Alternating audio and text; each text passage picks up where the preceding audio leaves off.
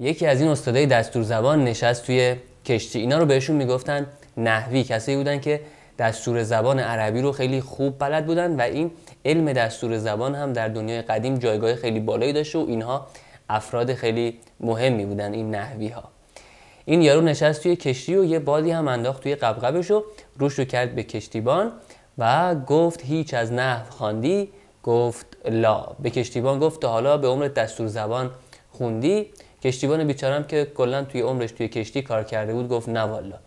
گفت نیم عمر تو شد در فنا نصف عمر تو برباد دادی. کشتیبان بیچاره دل شکست و یه جورایی زایه و بور شد اما اون لحظه چیزی نگفت چیزی هم البته نمی‌تونست بگه.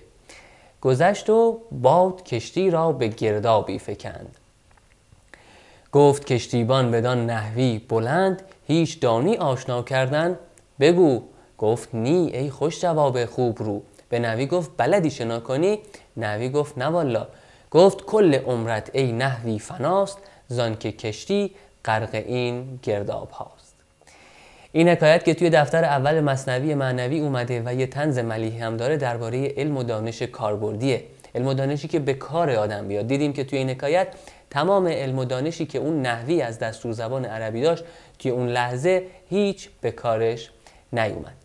توی اون ویدیوی همراه ابله ایسا گفتم که کاربردی ترین دانش ها دانش هایی هستن که مربوط به خود انسان باشن در درجه اول. یعنی خودشناسی یا انسانشناسی یا روانشناسی و تنشناسی.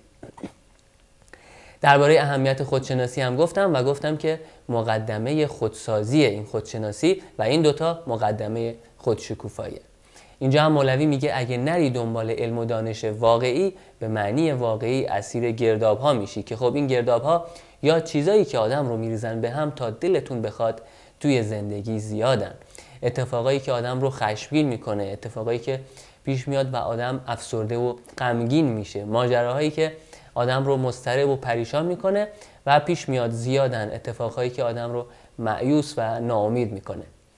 یه راننده تاکسی که 500 تومن کرایه رو بیشتر بگیره از اون چیزی که باید بگیره به راحتی می‌تونه دست کم تا یک ساعت ذهن آدم رو به خودش درگیر بکنه. یه شهروندی که شیشه ماشینش رو میده پایین و پوست میوه یا آشغالش رو میریزه توی خیابون چقدر می‌تونه آدم رو از آینده جامعهش معیوس بکنه؟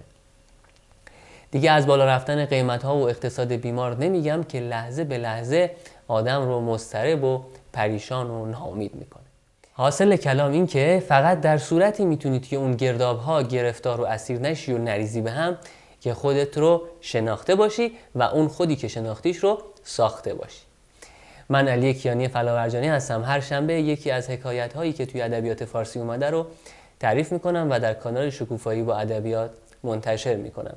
ویدیوهای دیگه کانال شکوفایی با ادبیات رو هم ببینید.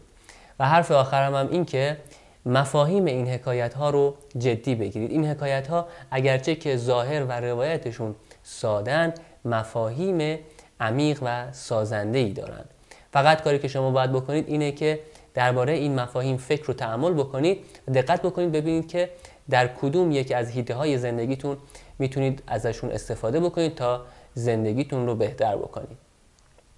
دیگه در هر صورت هر چی باشه شما اینو این یه زندگی که اختیارش رو در دست دارین و مسئولین که اون رو آرومتر و شادتر کنید